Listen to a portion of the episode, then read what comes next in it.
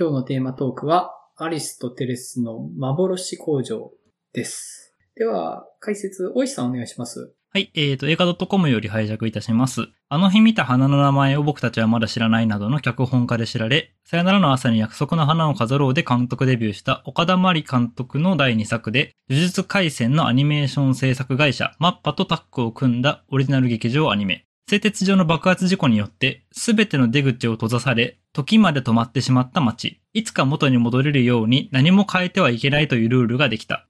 変化を禁じられた住民たちは、鬱屈とした日々を過ごしている。中学3年生の菊入正宗は、謎めいた同級生、相模睦美に導かれて、足を踏み入れた製鉄所の第五航路で、野生の狼のような少女、いつみと出会う。呪術廻戦の榎木純也が主人公正宗。私に天使が舞い降りたの上田玲奈が同級生の睦美。リコリスリコイルの久野美咲が謎の少女、いつみの声を担当。制作陣にも副監督の平松正。キャラクターデザイン、総作画監督の石井由里子、美術監督の東地和夫ら、さよならの朝に約束の花を飾ろうのメインスタッフが再結集、空の青さを知る人よの横山勝が音楽を手掛ける。はい。それでは、ここから内容に触れる話入っていきますので、まだ見てない方がいらっしゃったら、ぜひ見てから聞いていただけたらと思います。はい。では、サリの感想を、マリノさんいかがでした？はい。えーっと、そうですね。岡田マリは大好きなんですけど、はい。もうすっごい大好きなんですけどね。はい。で、今回見て、まあもうすっげえ大好きなんですけど、もうすっごい本当に何にも隠す気ないな、この人みたいな。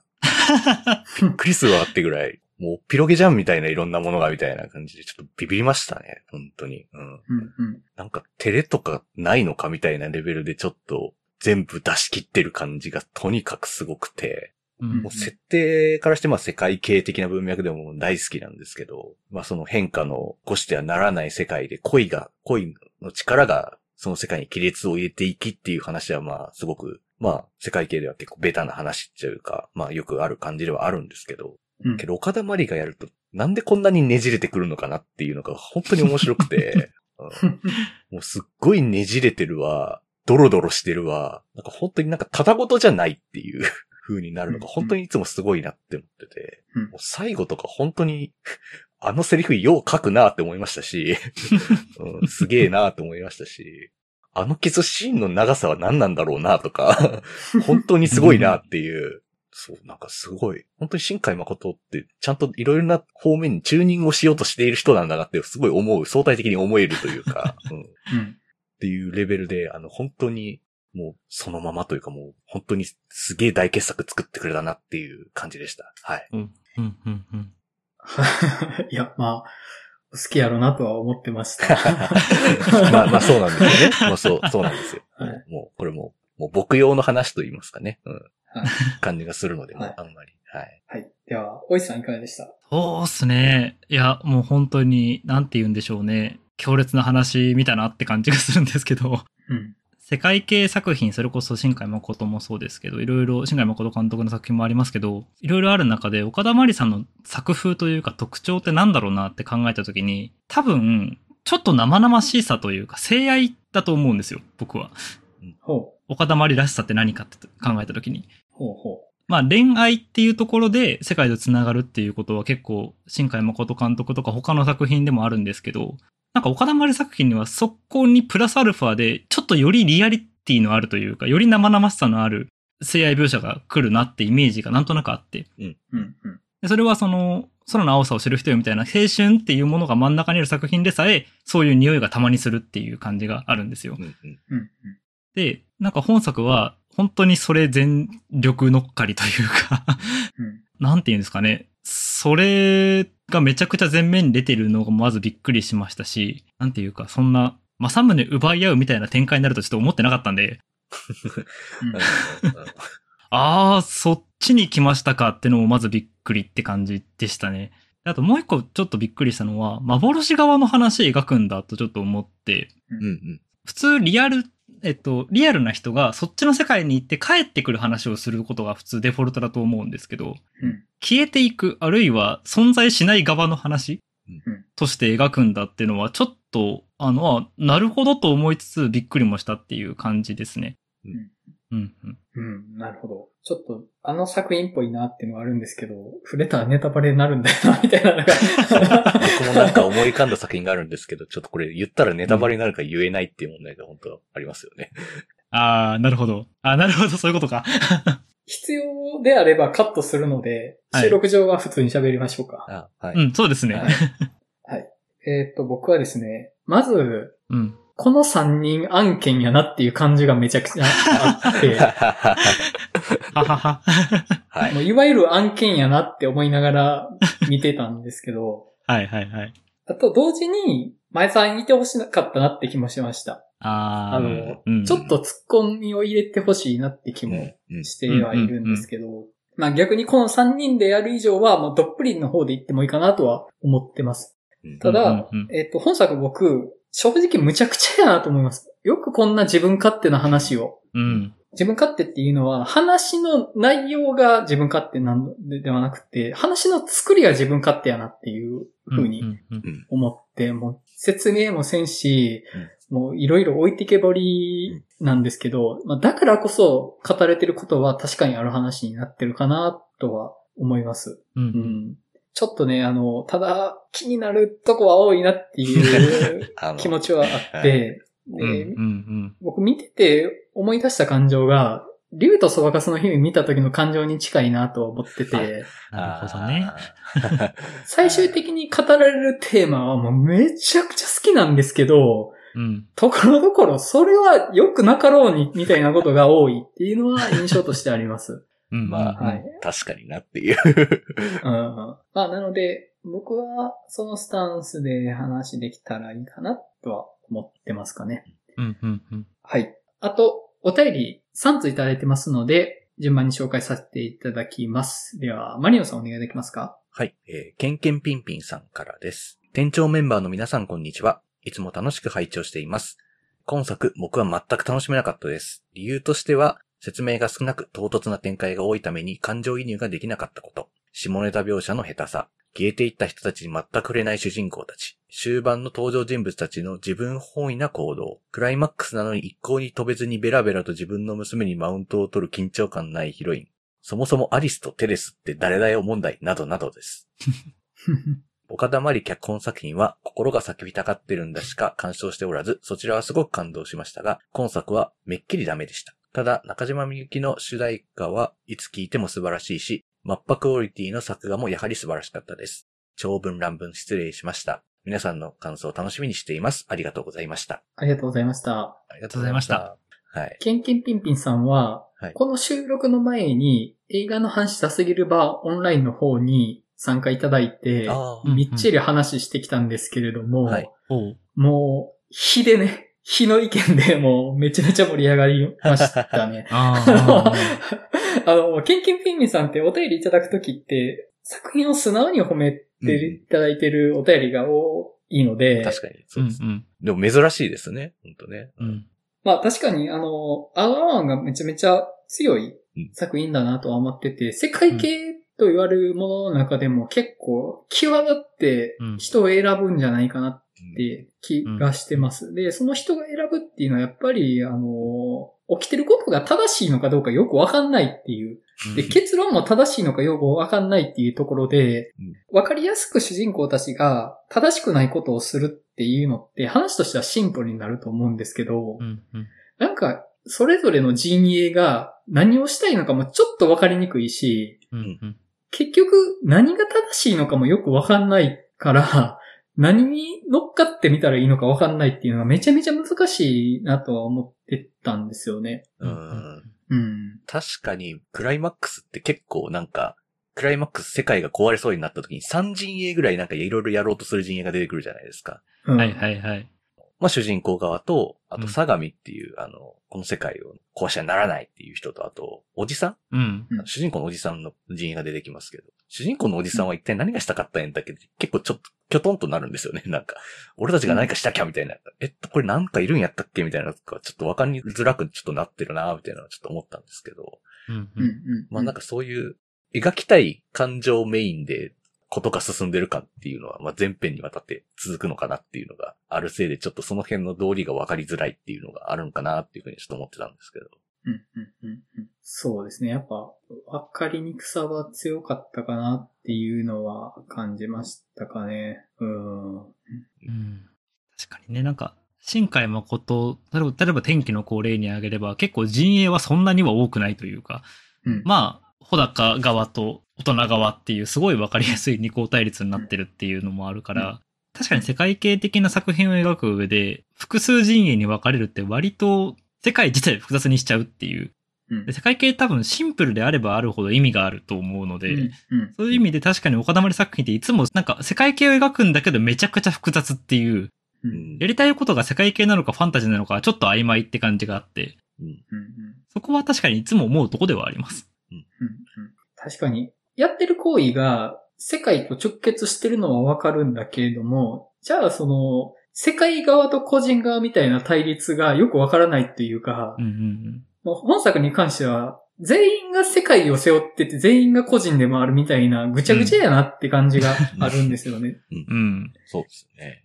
全員がエゴというか、その中でやっぱり主人公のスタンスは一番世界系的だとは思うんですけどね。そうですね。いつみを助けるためだったら世界が終わってもいいやっていう感じが最終的に至るのは、まあうん彼が一番、いわゆる世界系的なうんマインドの行動原理だと思うんですけど、他の人物たちもやっぱり今この瞬間が永続されるのであれば、他はどうなってもいいであるとか、自分が信じている物語が稼働し続けるのであれば、他をないがしろにしてもいいや、みたいな。なんかあの、わかりやすい世界と個人の対立にならずに、うん。全員が世界と紐づいた個人っていう感じの行動になってるっていうのが。まあね、もう飲み込みづらいですよ。まあ全員正しくないわって思いながら見ちゃうから。そうですね。なんか本当に、なんかそこがやっぱり岡田まりらしいところっていうか、うん。割り切れないしカオスだしみたいのがそのままなんか突っ走っていく感じっていうのがすごくあるなっていうのがあって。なんかまあ、うんちょっと憎たらしい人はいるんですけど、う。うんん悪い人はいないんだよな、この中にって感じがすごくするんですよね。うんうん。うん。その人にはその人なりの理由があるな、みたいなのが、なんかすごく伝わってくるというか、それはあの、うんあの、だいぶ陰謀論じゃめいた発言ばっかりしまくる相模に対してですらそう思えるっていうあたりが、なんか岡田まりの清濁合わせ持った感じっていうのを如実に表してるのかなっていう感じはすごくしましたよね。相模に関してはちょっと僕、肯定するの難しいなって気持ちが ありますけどね。まあやってることはあの、本当にやべえやつなんですけど、うんちょっと、うん、ちょっとだけですよ。もうほんま僕もあんま全然好きじゃないんですけど、うん、ちょっとだけねっていうぐらい。うんてか、彼が出てきたのを見て、なんか最近陰謀論の話ばっかしてんな、みたいな気持ちになっちゃって。そうですね。確かに。うん。まあ、でも結構意図的に入れてる感じするというのはなんか、うん、と思います。あのそれはそうわざとやってるう。。うんん完全に今の日本の空気を入れようとしてるからってことだと思うんですけど、はいその辺多分通じるのが。うんはにしてもねっていうね。うん。新聞記事とかでも、あ、狙っとんなって感じがしましうん。た。はい。じゃあ、次の歌いで行きましょうか。ケンケンピンピさんありがとうございました。ありがとうござい。ます。はい。ノラさんからいただいてます。皆様こんにちは。ノラと申します。この番組でアリストテレスの幻工場を特集すると聞きつけてお便りを送らせていただいた次第です。私がこの映画を見た素直な感想は、この映画はアニメーションというジャンル自体への批評性をはらんでいるのではないかということですうん。どういうことかというと、時間が止まった軸で生きていかざるを得ない主人公たちは恋愛感情を持つと蜃気楼によって消されてしまうわけですが、この設定に私はアニメーションというジャンル自体への批評性を感じ取るのです。実写映画というジャンルの場合、俳優の微妙な変化はカメラで撮り続けることで、理論的には映像に残すことは可能です。例えば、俳優の日々の微妙な体重の変化や男性俳優における髭の変化など、カメラを回し続けることで映像に残すことは可能です。また、年齢の変化などは長期の撮影をもってすれば理論的には撮影可能です。実写映画というジャンルでは俳優における微妙な変化を理論的には撮影可能なのです。かっこもちろん実際は CG や特殊メイクなどで年齢を重ねたように見える役作りが行われるのが一般的だと思います。ですが、実写映画では撮影可能であった俳優における微妙な変化をアニメーションや漫画といった記号化された身体しか描き得ない手法では映像に残すことは不可能です。なぜなら漫画やアニメーションといった手法は現実では生じている微妙な変化を写生して連続性を写生して恣意的にパッケージ化しているに過ぎないからです。アニメーションでは一度キャラクターデザインというものを決めたら、基本的にはそのデザインから外れるようなデザインは行われません。もちろんそのキャラクターが髭を伸ばしたり年を取ったりすればキャラデザに変更を加えることは可能ですが、特には実写映画には可能であった連続性は写生されてしまいます。このような前提に立ったとき、アリスとテレスの幻工場は別の総合をあらわにします。この映画における時間の流れが停止した時空とは、キャクターにおける微妙な変化を写生して、連続性を写生して恣意的に分節化してパッケージ化されたアニメーションというジャンル自体のことを偶意していると考えられはしないでしょうか。その上で物語に即して言えば、正宗と睦美の娘である逸美は、結局現実に帰って失恋を味わうわけですが、ここにアリスとテレスの幻工場における重要なポイントがあるように思います。その重要なポイントとは、記号化された身体しか用いぬアニメキャラクターにも恋愛感情や失恋を感じる心が備わっているということです。記号化されて微妙な変化を描くことが不可能なキャラクターにも心は備わっているのだということを費用的に描いた点で本作は傑作だと思います。岡田真理の脚本作品である絆イーバーにおいても恋愛感情イコール身体的痛みという本作と共通するモチーフが使われていますが、アニメーションというジャンルに対する費用性を獲得している点で、絆イーバーよりも進化しているのではないでしょうか。ただ本作には際どさがあることは認めないわけにはいけません。それは相模というキャラクターについてです。相模は、睦美の母を捨てた非異性愛者、つまり同性愛者であることが語られていることを見逃してはいけないと思います。細かい話になりますが、相模が正宗の父である菊入秋宗に執着していたのはそのためでしょう。相模は時が停止した時空を維持しようとして、現実に戻ることを拒否していますが、そのような人物に同性愛者という属性を付与することに疑問を私は抱いてしまいました。相模は現実に戻ろうとする生産的な行動は一切しませんが、そのような人物に同性愛者という属性を付与することはあまりに危ういと感じてしまいました。大変おたりが長くなってしまったので、この辺りで文章を閉じさせてください。これからも番組の配信を心待ちにしております。皆様が素敵な映画ライフを送れますようにと。はい、ありがとうございます。ありがとうございます。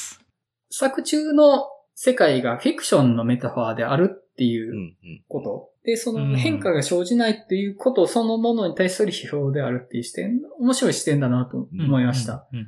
なるほど。うん。で、その、フィクション、非現実においても感情があるっていう視点。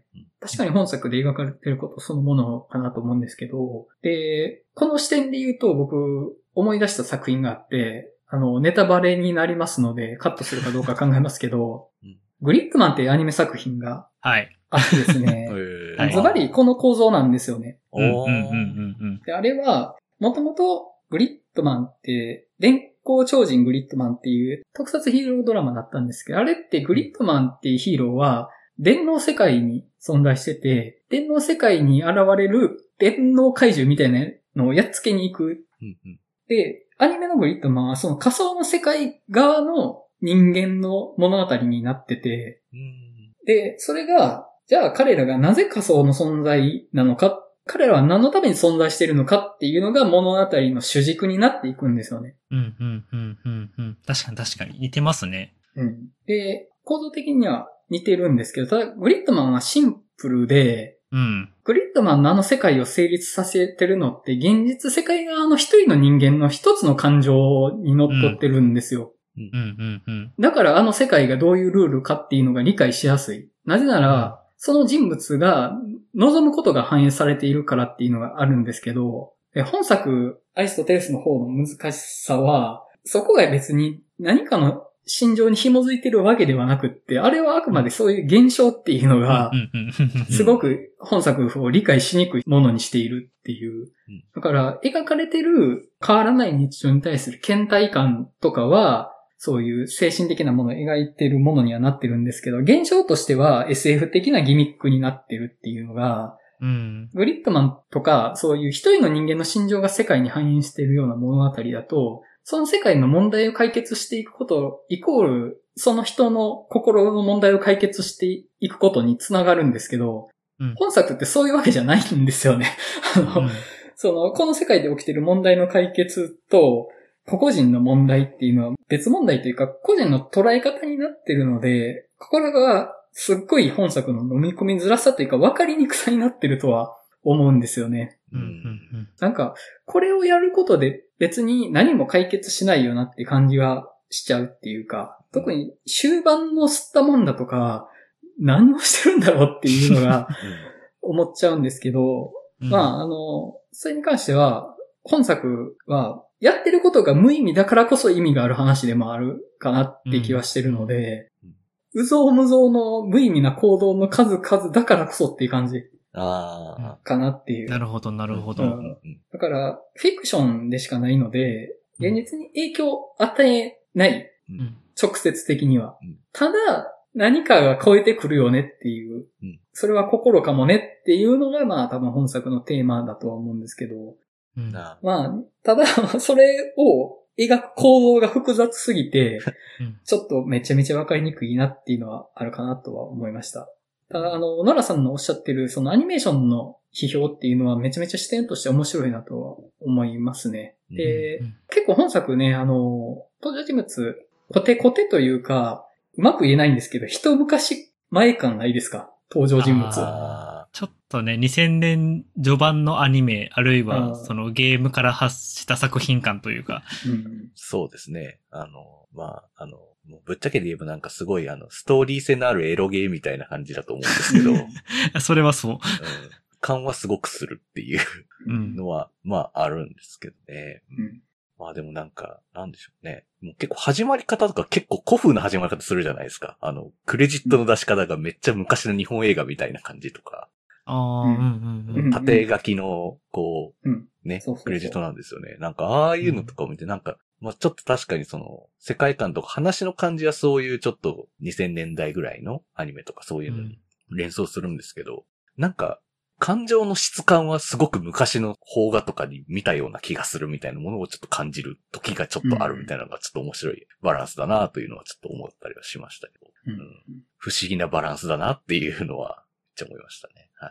うん。あと、相模の描写なんですけど、まあ、むつみの母を捨てたっていうのがあって、非異性愛者っていう描かれ方してましたけど、同性愛者とは限らない気もするんですよね。うんアセクシャルとかの可能性もあるかなとは思うんですけど、僕、彼自体は、セクシャリティがどうこうというよりも、やっぱこじらせっていう部分を見てた感じなんですよね。だからうん、同性愛者だから、主人公の父親に執着してるというよりも、なんというか、あの田舎の町で偏屈な人間をやってる彼を理解してくれた数少ない人間だったからこその執着みたいな、うん。そういうホモセクシャルというよりも、ホモソーシャル的なものには感じたんですけど、僕は。もうそこは結構そっち派ですね。なんかう、ん。構ってくれたのがお父さんしかいなかったぐらいのレベルなのかなと思って。うん。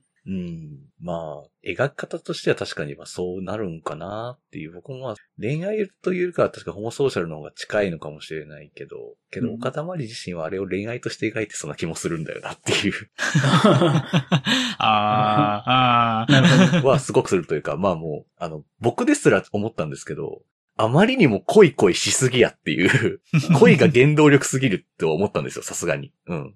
本作全体的にそう。うんですか？はいうんそれは、うん。さすがにちょっと、あの、僕ですらちょっと引くぐらいのレベルで恋の話してんなって思ったんですよ。あの、恋が世界を壊すっていう話好きですけど、あまりにも恋の原動力強すぎるみたいなっていう感じはめちゃくちゃちょっとしたので、うん。だからあれも塊的には恋愛の一種と思っているのではないかっていう気がするっていう、もああ、それはありそうだな。う、。そう、もう、あの世界には本当にあの、恋愛しかないっていうレベルで恋愛の話しかしないので、だから本当にあの、アセクシャルとか、うん。アロマンティックの方がこの話を見たらもう本当にもう地獄のような感じになるんじゃないかなって思うんですけど、それないのかって、恋以外ないのかみたいな気持ちになるっていう。それぐらいのレベルで恋の話しかしてないなって思ったので、今回。まあ、すごいなっていう、その、恋とかまあ愛の話だと思うんですけど、あまりにもちょっと、すごい勢いでやってんなって思ったところですよね。はい。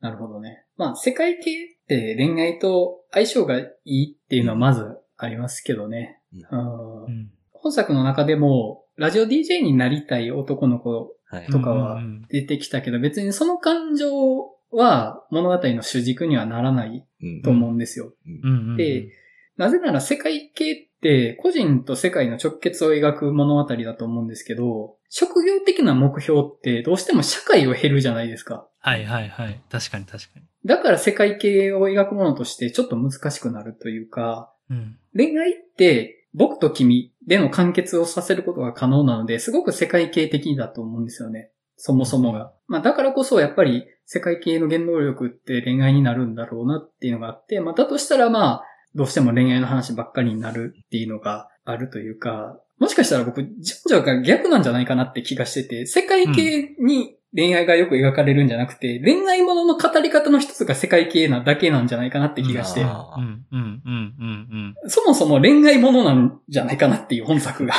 いや、それは僕も同意でまあす。そうです。確かにね、うん今回完全に恋愛ものって感じだと思う。うん、ですよね。うん。まあちょっとその恋愛至上主義的なものに見えるなっていうのはまああるなって気はします。そう。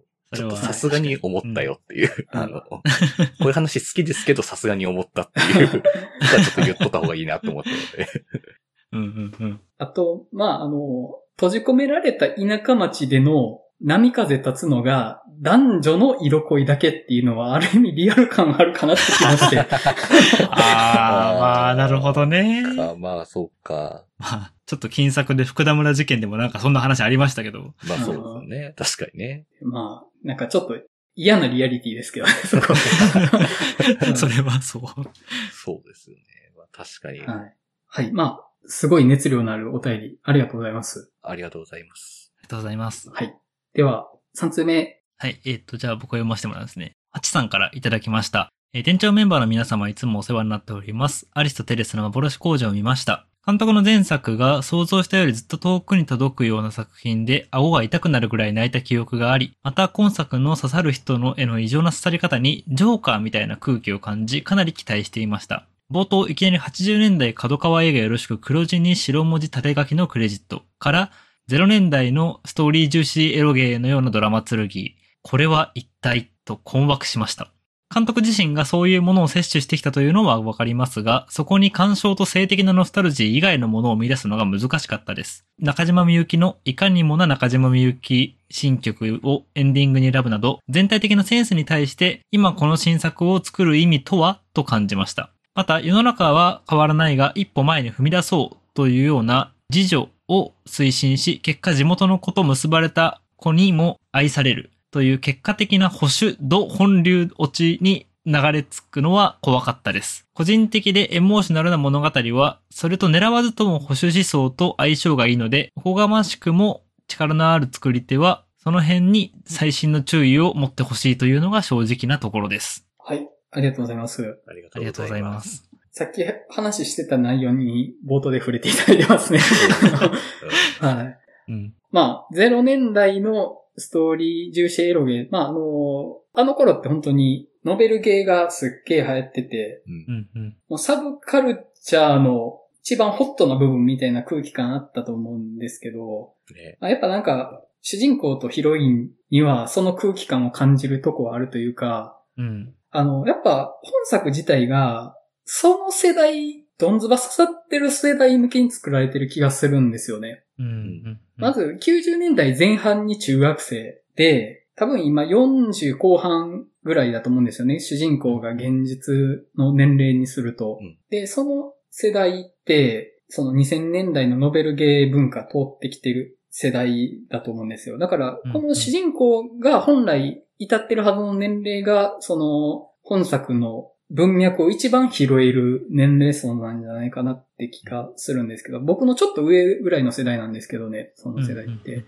あその空気感、やっぱ2000年代ノベルゲーの空気感がなんかあって、そこに、その、性的なノスタルジーはそうだとは思いますね。うん。そこは分かってやってるんかなって気はしてます、そこは。うん。うんうん。なんかもしかしたらなんですけど、その、はい結構僕ぐらいの世代の人でも刺さりうる可能性はあるなと思っていて、というのも、うんその頃に発売されたエロゲーのアニメ化が僕らの世代で結構起こったんですよね。ああ、そうだそう。そうそうそうそう。う。うんんなので、割と、まあもちろんその、性的要素みたいなものは完全にオミットされるんですけど、でもストーリー的なところは結構摂取してる人も割とこの世代は多くて、なので、割と今20代後半から30代前半の人も、割となんか来るものはあるかもなっていう気はしました。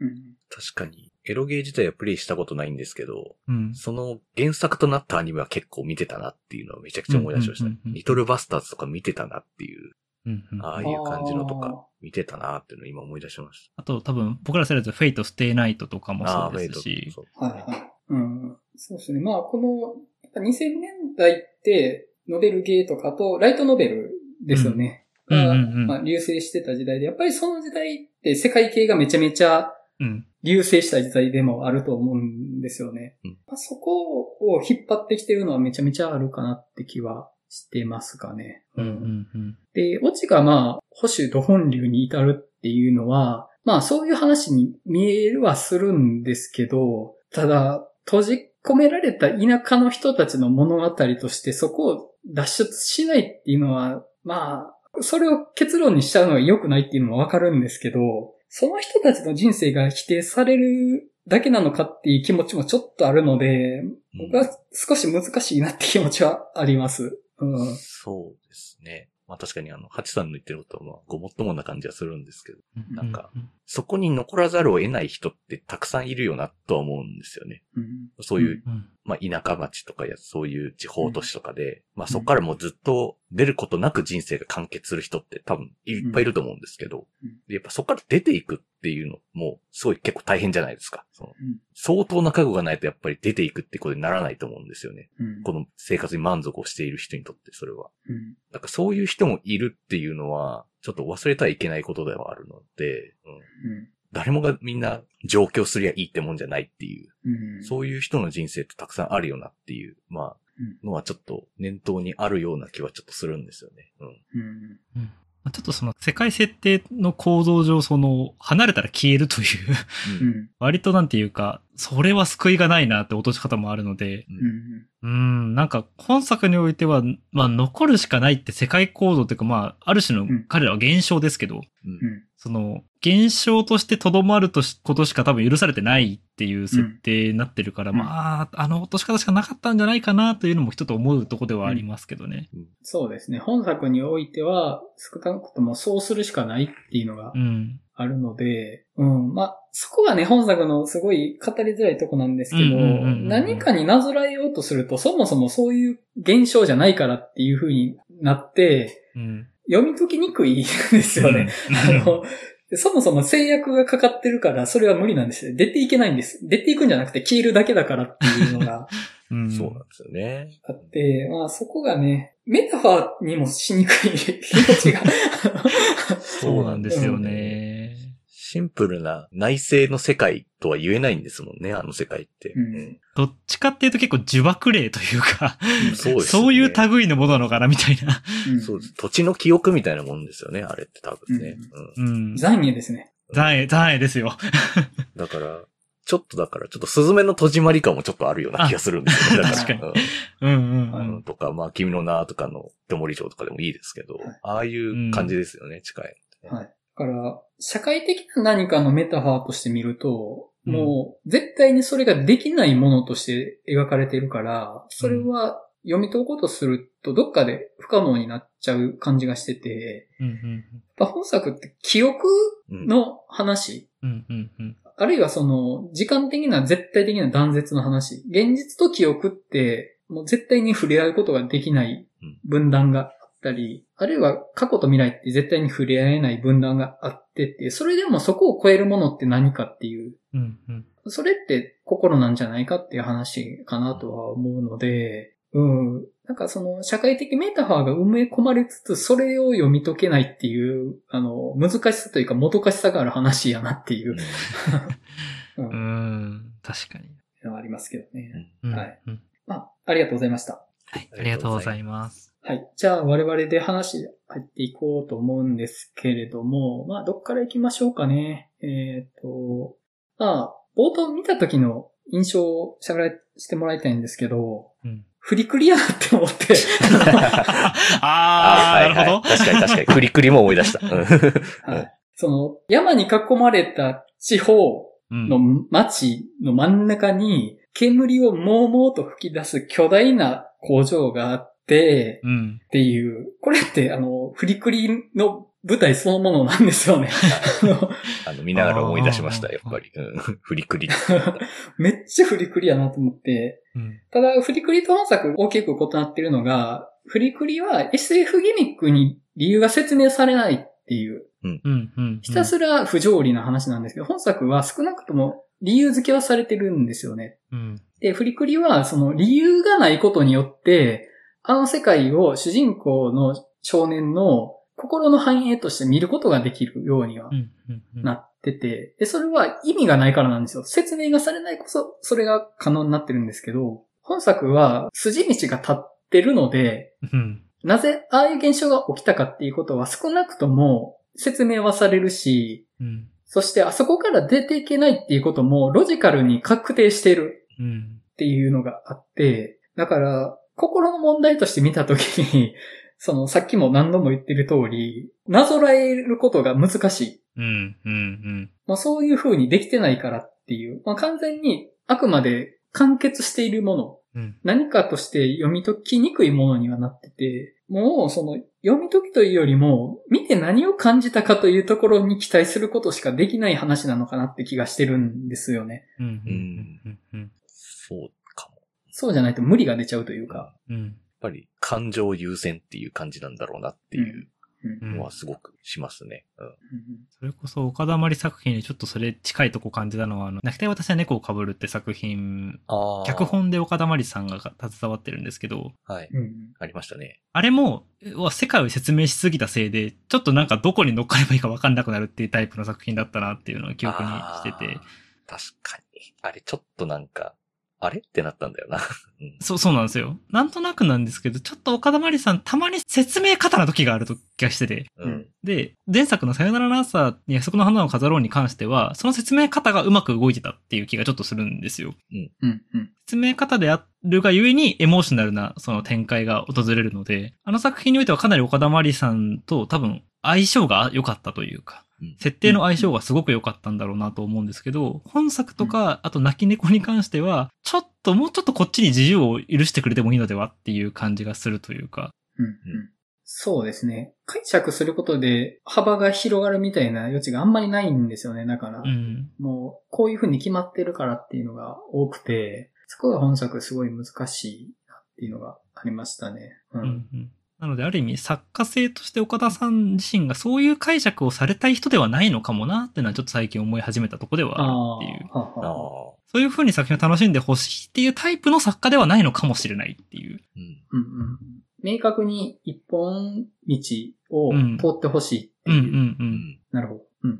なるほどですね。ど、どこ行こうかうん。個人的には結構、ちょっとまあ声優さんの話をしちゃうとあれなんですけど、な。はい。あの、個人的に結構上田玲奈さんが好きなんですよ。はい。まあその声質的にも、やられる役的にも、いつもアニメとか見てても、あ、上田玲奈さんの役だって結構目がいっちゃうんですけど、うん。本作は上田玲奈だなって思いながら、うんあの、むつみ、めちゃくちゃ上田玲奈っぽくていいなって思いながら見てたんですけど、うん僕が知ってる限りでも、グリッドマンの茜とか、うん、機動戦士ガンダム先行のハサウェイのヒロインとかもやってるんですけど、うん、うん。やっぱあの感じなんですよね。ですよね。あの感じですよね。周囲から見たとき、え特に男子から見たときに理解できない女子っていう演技がめちゃめちゃ上手い人。ああ、うん、うん、うん。ああ、そうですね。確かになんか、もう、ファムファタールみたいなニュアンスがうん。過分に含まれる感じのうん演技っていう感じがしますよね。うん。うん。うまいですね、そういう役が。うん確かに。まあ、結構やっぱり感情乗るっていうか、その、そこに感情を乗せる形がやっぱ上手い方だなと思うので、で、かつちょっとやっぱり陰の要素というか、うん。その、じめっとしたところをこの人はすごいうまく表現されるなと思ってた方だったので、うんやっぱり後半のその、政宗との恋愛に行くのか行かないのかみたいな、そういうその湿気感みたいなもうん。のはすごく味わい深いなって途中からは、ほぼなんかそれを楽しみにしてたところがちょっとあるっていう感じですね、自分は。うん。うん。うん。うん。また、しかも、その、岡田まり独特のセリフ回しとかが合わさるとまた余計にそれが強く感じるっていうのはあるんですけど、うんううんん。すごいセリフ書くなって毎回思うんですけど、この人。うんてめえ押すかよ、みたいなとか、おおなんか言いよるみたいな。あれね。うん、てめえも押すかよ、みたいなとか、おおすげえ、すげえ言い回しだな、とか、買い物んですけど、とか、もうやっぱね、もういっぱいあるんですけど、まあ最後とか、あまあ最後の話はちょっといいや。話が飛びそうなのでいいや。ああ、ちょっとね、確かに、悪が強すぎて飲み込みづらいセリフ多かった気がします。それはそう。うん。もうね、こう聞いてるだけでこう、ゾワッとするんですよね。リアルではないんですけど、うんうんうんけど、どっかしらなんかの感情に逆でさせたりとか、うんうん。ちょっと身に覚えのあるものだけを浮かび上がってくるみたいな言い回しするんですよね、なんか。う。うんうんん。まあそれはセリフ回しも出してやりとりもだですけど、うんうんうん。その、まあ、大石さんがちょっと最初の方に言ってたあの、性愛がちょっと滲み出てくるって感じも絶対出てくるのとかも、そういうのも一環だと思うんですけど。うんうん。うん。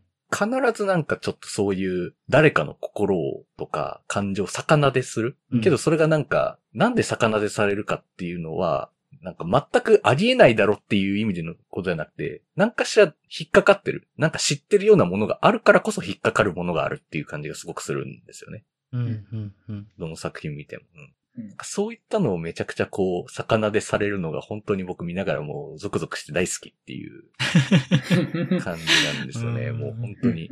うん本当にもう、もうなんか、僕はいいけど、本当見る人によってはもう本当になんか、何に付き合わされてるんだって気持ちになってもしょうがないんですけど、うんまあ、もうでもこれが本当に魅力だと僕は思ってますね。はい。うんその性愛が混じってるっていう部分で、まあ、一番濃いなと思ったところ、あの、キスシーンなんですけど、はい。ここ数年、こんな情熱的なキスシーン見たことないなって思いました。うんあの、あの、確かに。むさぼるような、そうですよね。うん。うん。もうまたセリフが、もう、うわ、止まんねんみたいなこと言うから、もうなんかもう、照れて僕笑っちゃって、劇場で。そう、あの僕もちょっとね、もう気恥ずかしかったですよ。てかもう全編気恥ずかしいんですけど、もうそれがすっごい好きなんですよねっていう。もう、もう、あれはちょっとなんか見ちゃいけないもの見てるなって感があるあったというか。そうう。んうん。なんか全体的に人間の見ちゃいけない感情を見てる感じしますよね、あそこに限らずあ。ります。ああ、そう。わかります。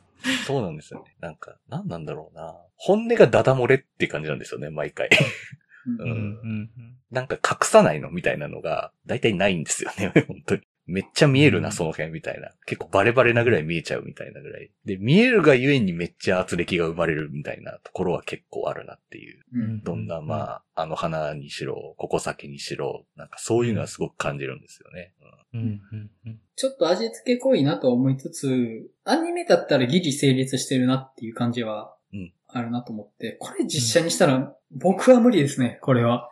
そうです。ね実写では成立し得ない。うん。で、会話が軸の話だとは思うので、うん。話の流れというよりもうん、会話をもしこれ再現実写でしようものなら、もうちょっと多分お腹壊すやろなって気はします。うん。うん。だから、その、アニメだからこそ、やっていいバランスというか、うん。まあ、現実じゃないからこそ、うん実写じゃないからこそ、やっていい、言っていいバランスでギリ成立してるかなっていううん。うん。うん。感覚ですね。うん。確かに、そうですね。まあ、でもギリでしたけどね、キスシーンは。まあギリ、ギリというか、あの、まあ、でも今アニメですらその辺のバランスは取る方だと思うんですけど、う。うんんそれこそあの、オリジナルのアニメ映画作品と名が付くのであれば、うん。多少そういうのって調整が入ると思うんですよ。まあ、新海誠にしろ。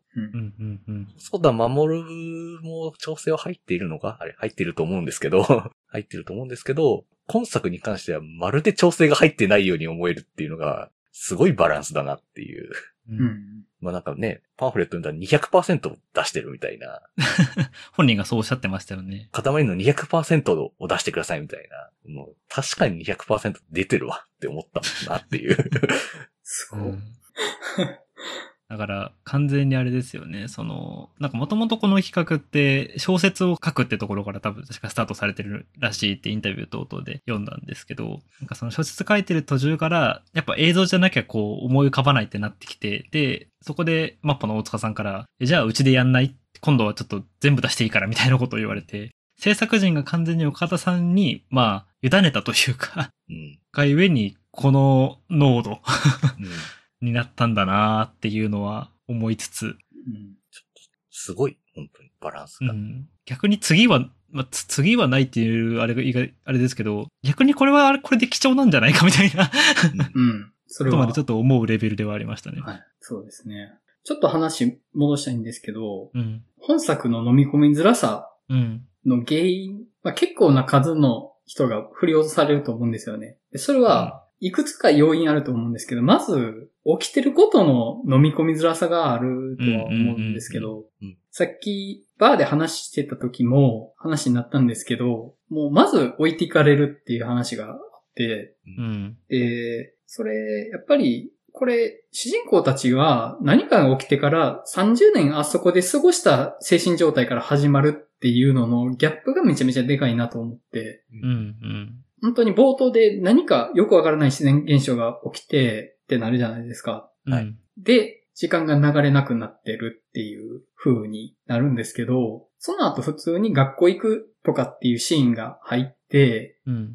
僕らからしたら日常は連続してるように見えるけど、あそこだいたい30年ぐらい時間飛んでるうん。はずなんですよね。で、登場人物たちは30年かけてあの起きた異常な事態、非日常、非常識を30年かけて受け入れて日常であり常識での状態まで飲み込んだとこから始まるから、うん。こっちがそこの気持ちの順番に飲み下していく過程を経ないまま始まるから、全然追っつかないんですよね、気持ちが。うん。うん。うん。こんな異常なこと起きてるのに、平然と普通のこととして受け入れてて、で、え、どういうことみたいなのが思うんですけど、一応それはもう、実は同じ日常を繰り返してて、もう何年も何十年もやってるから、自分たちはもう受け入れてるんだって、それを変わらないように維持してるんだって話があるんですけど、こっちは説明でそれを飲み込むことになるから、う。うんん。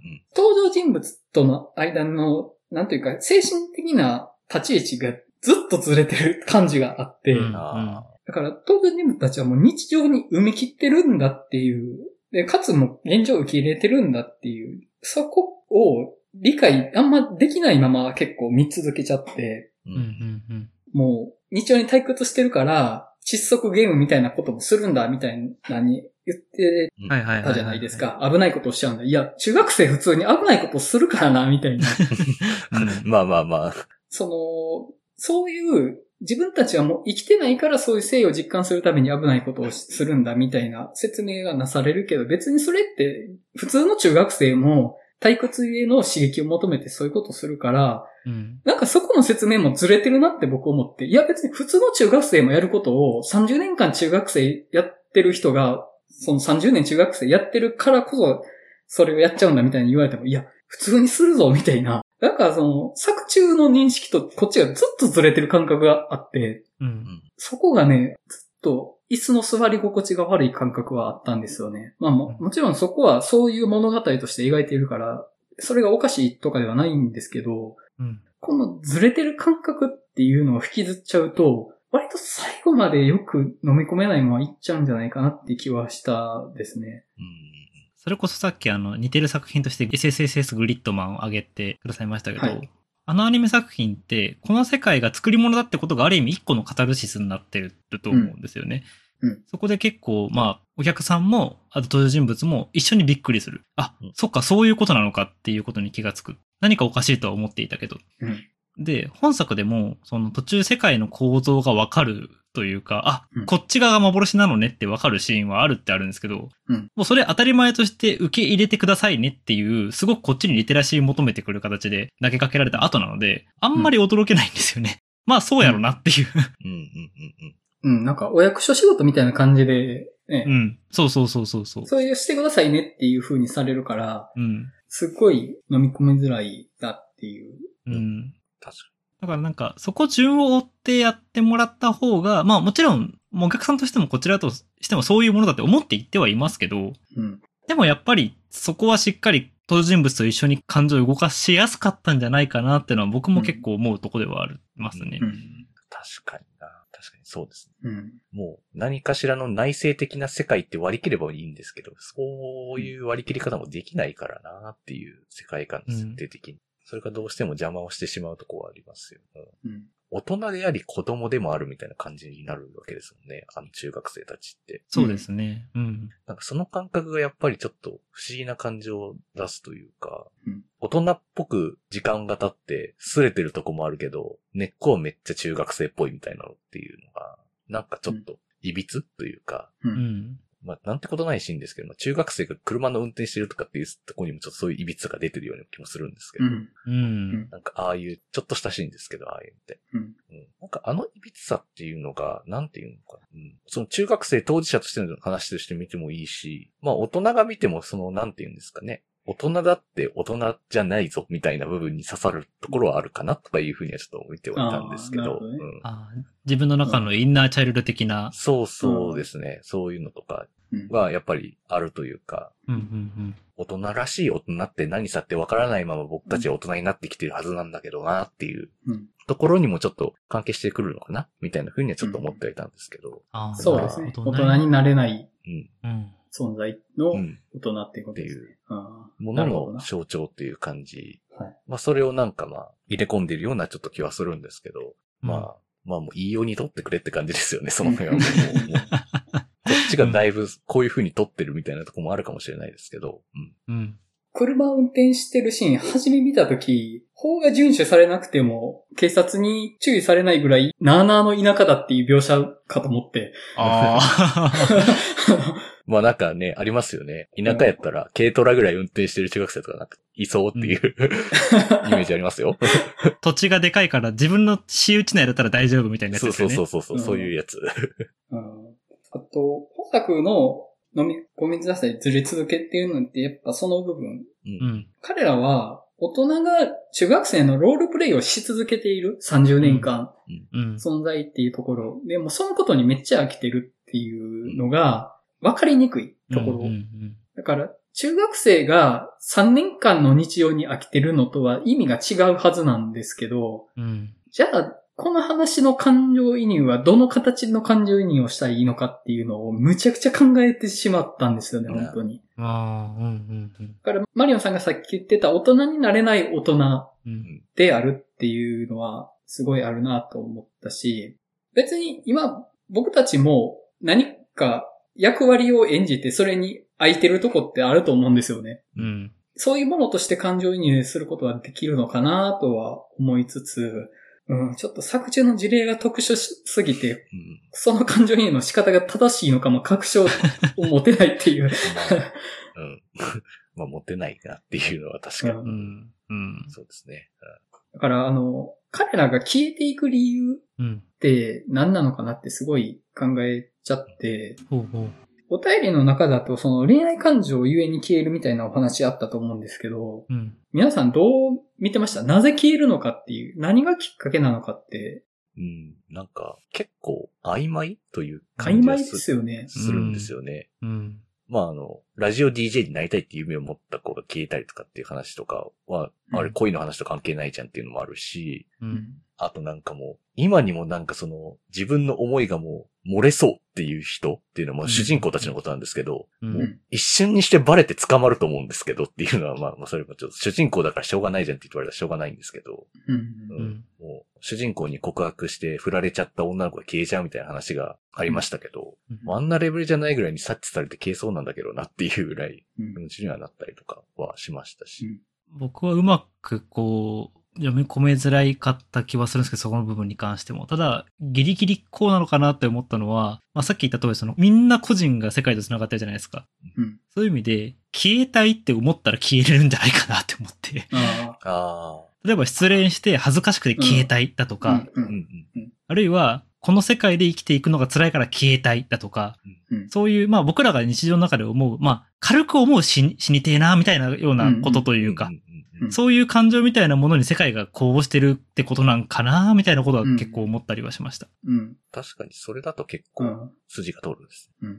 そうですね。だから、初めに消えた女の子、うん。失恋というか、まあその失恋の恥をみんなに見られたみたいな感じで、ちょっとさらされてるみたいな雰囲気になって、うんうんうわあもう、ここにいたくないみたいな感じ。で、その、ここにいたくないっていうのが多分、トリガーな感じは見てて、受けて、うん。うん。だからまあ、何かになりたいと思ってるけど、あもう、ここにいたらずっとなれないしな、みたいになったら消えちゃうとか、あと、子供がいるお母さんが消えるとことかもありましたよね。はい、ありましたね。あれも結構感情としてリアルやなと思って、あ、ずっと母親やるのって私、ずっと母親なのっていうう。ん。あれ多分消えたい度かなり高いと思うんですよ。うんであその、同じ恋愛感情でも、主人公たちは、うんもう燃えるような情熱的な恋愛感情を持ってるから、消えないんですよね。ついに通じ合いましたからね。確かにそうですね。うんこう、世界を変えようとする力というよりかは、この世界が消えたいっていう思いの方があれに作用するんだな、みたいなとかう。ん。うん確かにそうだな。だから、確かそれこそ多分さっき話してて思いましたけど、その本作が多分珍しいと思うのは、世界が個人化っていう世界系作品なのに、主人公たちの恋愛は世界には一切関連しないという。ああ、そうですね。主人公たちがいかに、まあ、もちろんその結果、いつみが反応するために世界がこう壊れそうになるんですけど、はい。でも、彼らがいくら恋しようと、いくら愛し合おうと、世界は何にも反応しないんですよ。はいはい。あだし、彼らを話そうとも世界はしないんですよ。うん。勝手にやれば的な感じなんですよ。あそれって結構世界系の中では割と珍しいっていうか、まあ、ちょっとやっぱ恋愛寄りなのかなっていう気もちょっとしましたけど。ーうん。なるほど。確かに、彼らの力って何も物語側が保証してないというか、んん別に何も特殊な存在なんかじゃないって、まあ別にそれは世界系的には珍しくないのか。ただ、世界の中心でもないですよね。そうそうのそう。んんんそうですね。関係ないっていう。うん。そこは確かに面白いですね。なるほどな。あの、すごい突っ込みたい部分の話をしたいんですけど、はい。蜃気楼ってあるじゃないですか。はいはいは。はいい。あれ登場人物がずっと狼狼って言ってるんですけど、うんあれ、竜でしょ？うん 竜でしょ？どう見ても。そうっすね。口が大きく開いてて、足が生えてるわけじゃないし、うん長い尾を引きながら空から降りてくるものって竜でしょそれ。確かに。僕ずっと思ってて、これ竜だろうと思って、しかも、その作中でのそういう神的なモチーフって神道ベースなわけじゃないですか。はいはいはいはい。神道ベースでそういう神的なパワーを持ってるものってそれ竜でしょ ってずっと思ってたんですけど。あいや、あれが竜って呼ばれてたら、この話僕もっと飲み込みやすかった気がしてるんですけど、もうなんか、蜃気楼って言いたいだけなのではっていう。ー ある意味その、いつみが狼少女というか、狼に育てられた少女的なモチーフじゃないですか。そこを引っ張ってんじゃないかなと思うんですけど。まうん。まあでも無理はあります。あ、あの携帯で無理はある。なんかあれですね。竜とそばかすに姫に出てくる竜が狼にしか見えなくね問題にちょっと似たようなものを感じますけ本ど、当だ、本当だ、逆にしよう。ああ、逆にしようわってるな。逆なんだよな。お互いどっちも逆なんだけどっていう。確かに。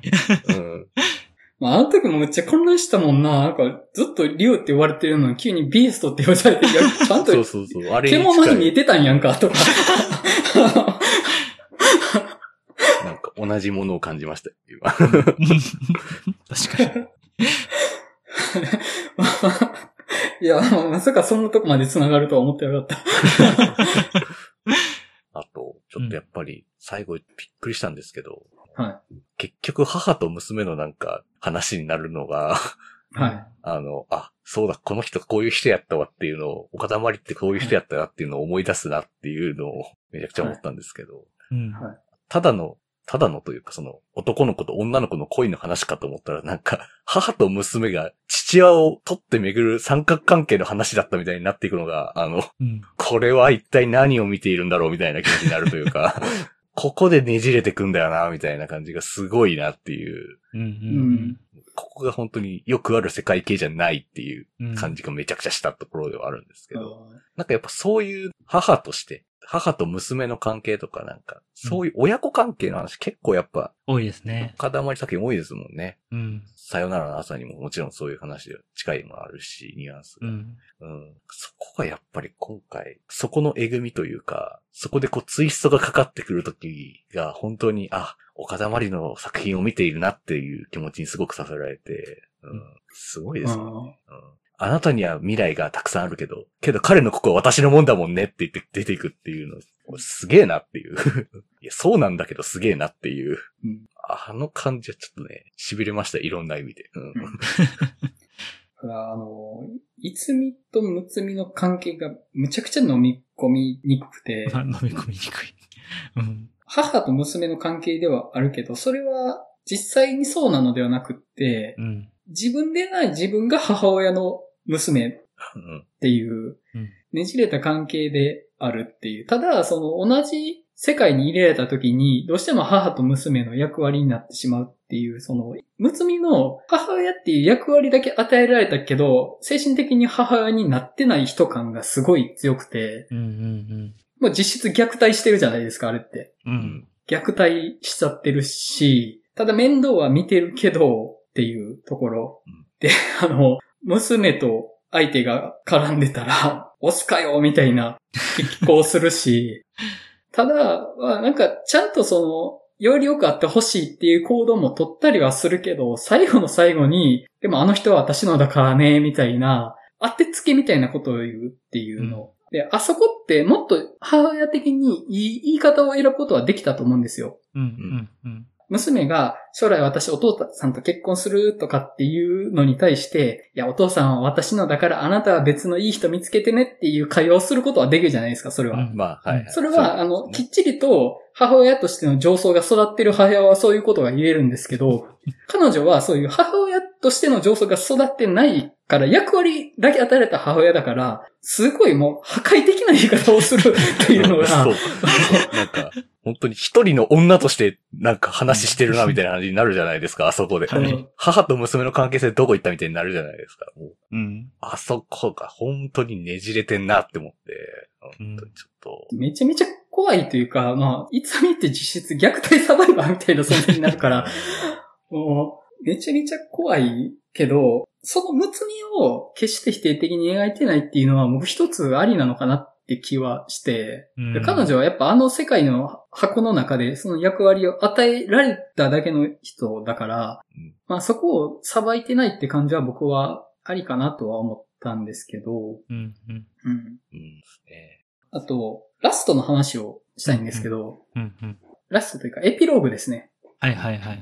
あのエピローグを見て、もう本作をもう全面肯定したくなったというか、うんうん。まずあの彼女が何者かって正直よくわからない。うん。それは、あの、カリソメの世界を抜け出したイツミが現実世界に戻ってきて成長した後の姿なかもしれないし、あるいはその、カリソメの世界を抜け出したイツミもあの後すぐ消滅したかもしれなくて、うんあのラストに人は、そもそも現実世界で成長していったイツミなのかもしれない。彼女が何者かってわかんないなと思って、うんうんうんうん。ただ彼女はあの工場がある町に成長してから行って、もう閉鎖された工場の中に入って、なんか落書きのようなものうんを見るわけじゃないですか。で、それはかつて自分がいた世界の記録なのかもしれないし、あるいは誰かの空想なのかもしれない。あれが何かもわからない。そもそも現実世界にはあの落書きが生じるはずがないから。うんうんうんうん。あれはありえないはずのものなんですけど、確かにあの世界に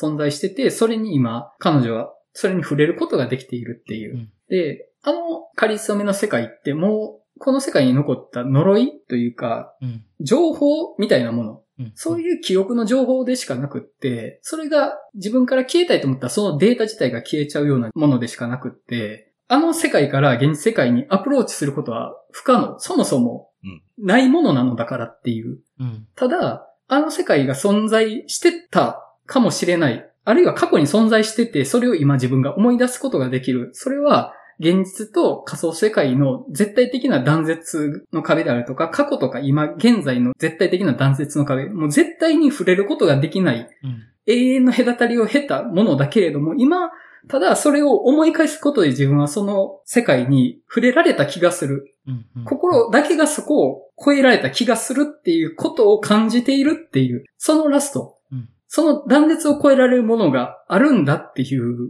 のを描いているラストになってて、うんだから、あのエピローグ以前の話ってそもそもないんですよ。あんなものないんですよ。現実世界から見たら、あれはもう全部ないんです。そうですね。うん。でも、今あったと思っているエピローグのシーンでは、彼女はその世界があったと信じている。それを感じているっていう、そこの断絶を超える何かっていうものに期待してる話だなと思って、うん。もうむっちゃくちゃいいやんと、あのラスト。エピローグ。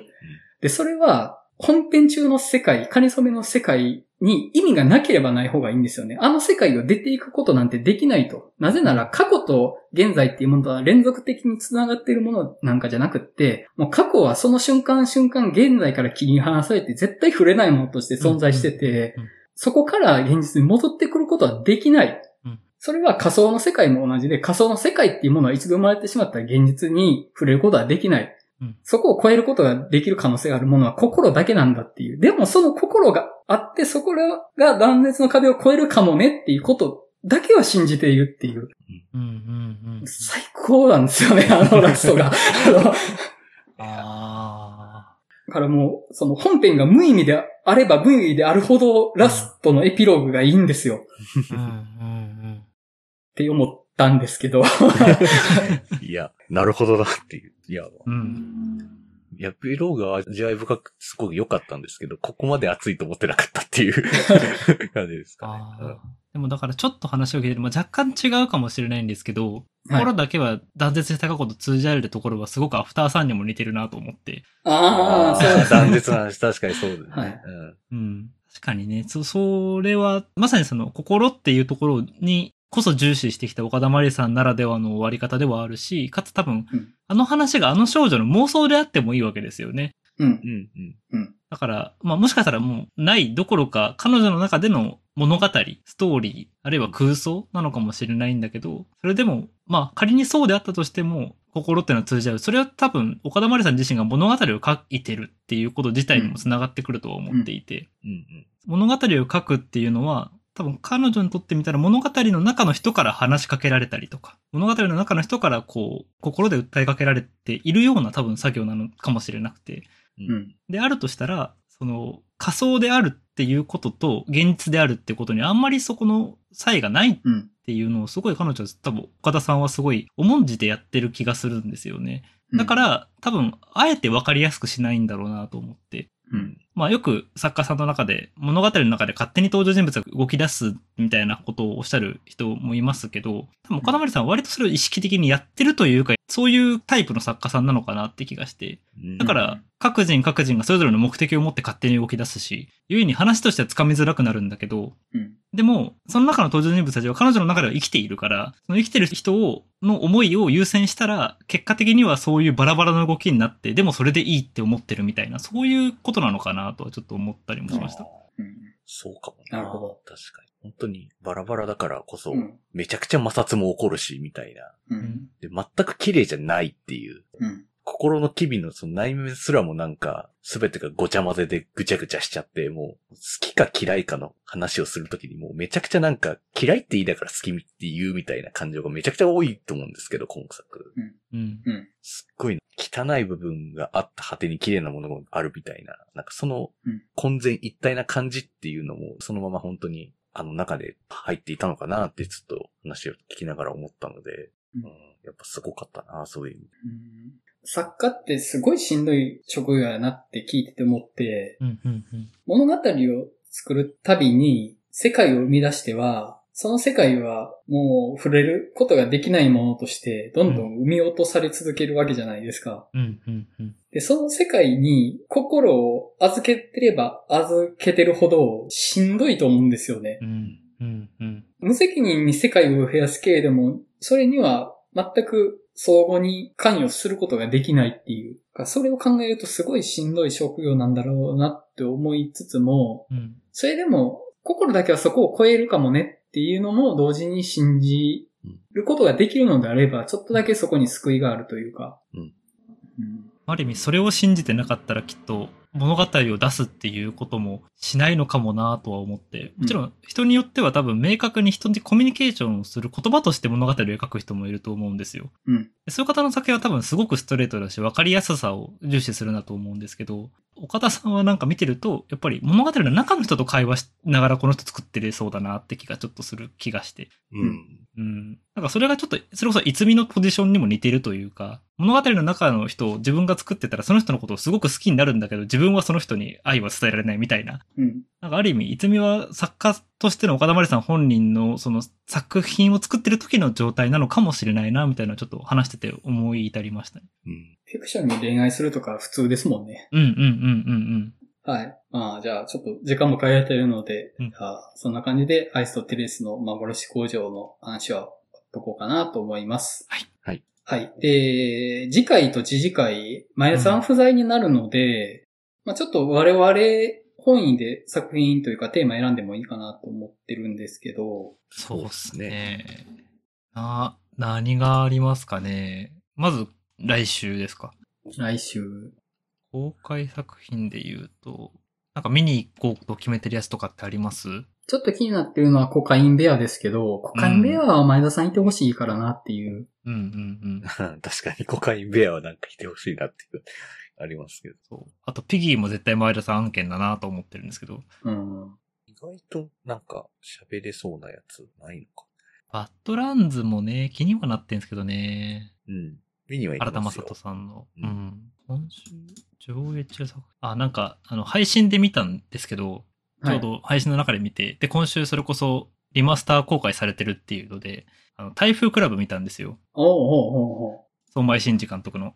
うはい。ただ、ちょっと自分だけではこれまだ消化しきれてなくて、台風クラブ台風クラブ。を、割ともし見られた方がいたら、これは感想を聞きたかったなって思ってはいた作品ではあります。気になってはいるんですけどね、台風クラブ。うん。見たことないんですけども、有名ですよね。なんか有名です結構、よね。映画バーとかに来られる方でも台風クラブ大好きな方とか、ね、あの、西野さんとかいらっしゃる、確かそういうことをおっしゃってたと思うんですけど、はい。せっかくやし、じゃあ、行ってみます？お、うん。なんかまあせっかく3人だからこそみたいな感じなテーマを、まあ新作でもいいし、旧作でもいいしみたいな感じで選べたらいいですもんね。ねうん、うん、はいうん。じゃあ、台風クラブ、お、行っちゃいましょうか、一回。わかりました。はい。行っちゃいましょう。で、次次回なんですけど、アンダーカレントがあるんですよね。はい、はい。あただ、はいはい。今泉作品は、僕、前田さん必須やと思ってて、うん。なので、前田さん復帰後にもしやる機会があるようであれば、アンダーカレントやりたい気持ちがあるんですけど、はい、はい、はい、はい、はい。なるほどね。だから、あの、ちょっと公開作品とは別でやってもいいかなって思ってたんですが、あの、お便りを軸に話してみるのどうだろうって思ってて、ほう。おーお便りでいただいたことについて話すっていう。なので、うん次次回までのちょっとタイムスパンを長めに設けて、い。いただいたお便りについて喋りますっていう、いわゆるお便り会ってやつですか？どうかなっていう。なんか簡単に、まあ、普通歌ってもいいと思うんですけど、普通のお便り。はいはいはいはい。テーマとかを軽く設けてもいいのかなと思うんですけど、その、お便り送りやすさっていう意味で言うと。うんうん、そうですね。あの作品に関して喋ってよ。ああ。あー、リクエストってことですね。あ、リクエスト？この映。画について喋ってほしかったなとか、うんうん聞きたいとかってことですよね？はいはいはい。リクエストあるいはおすすめみたいな感じですよとね。か、ね。うんはいはい。確かにそれいいですね。2週間募集してやってみますか、じゃうん、うん、うん。あもし、ね来なかったらフリートークですね。あ。まあそうですね。はい。あの、次次回が公開された時にフリートークになってたら、あ、来なかったんだなっていうふうに そうですね察してもらえたら。はい全然構わないですっていう感じですね。はい。あの、もしよろしければ。ははいい。ぜひお便りいただけたらと思います。はい。はい。では、そんな感じでいきたいと思います。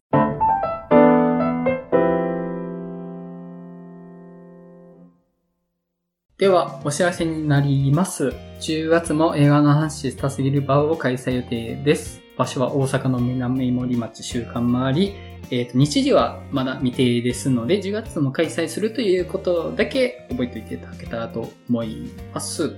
えーさらに、週刊マガジンの10周年イベント、劇場版マガジンも参加予定です。場所は大阪の重曹にあるキャバレーグランドサロン重曹。10月9日祝日、16時開始、22時終了の予定です。我々以外にも多数の週刊マガジンのイベントが出展されますので、ぜひ遊びに来てください。さらにさらに、第2回の映画の話したすぎるバーの関東開催が決定しました。日時は12月16日土曜日。場所がイベントバーエデン横浜。オープン時間等はまた後日お知らせいたします。